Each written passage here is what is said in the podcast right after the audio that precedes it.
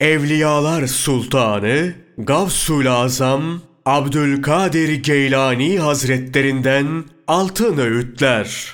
Malın seni kapıya kadar, ailense kabre kadar takip edip geri dönerler. Amelinse sana arkadaşlık eder. Seninle beraber kabre kadar iner ve senden ayrılmaz. Ey gafiller! Sizi terk edecek şeyleri azaltın ve size arkadaşlık edecek, sizi hiç terk etmeyecek olan salih amelleri çoğaltın. Rabbinizi zikredin ve zikrinizde ihlaslı olun. Kendi ayıplarınızla meşgul olun.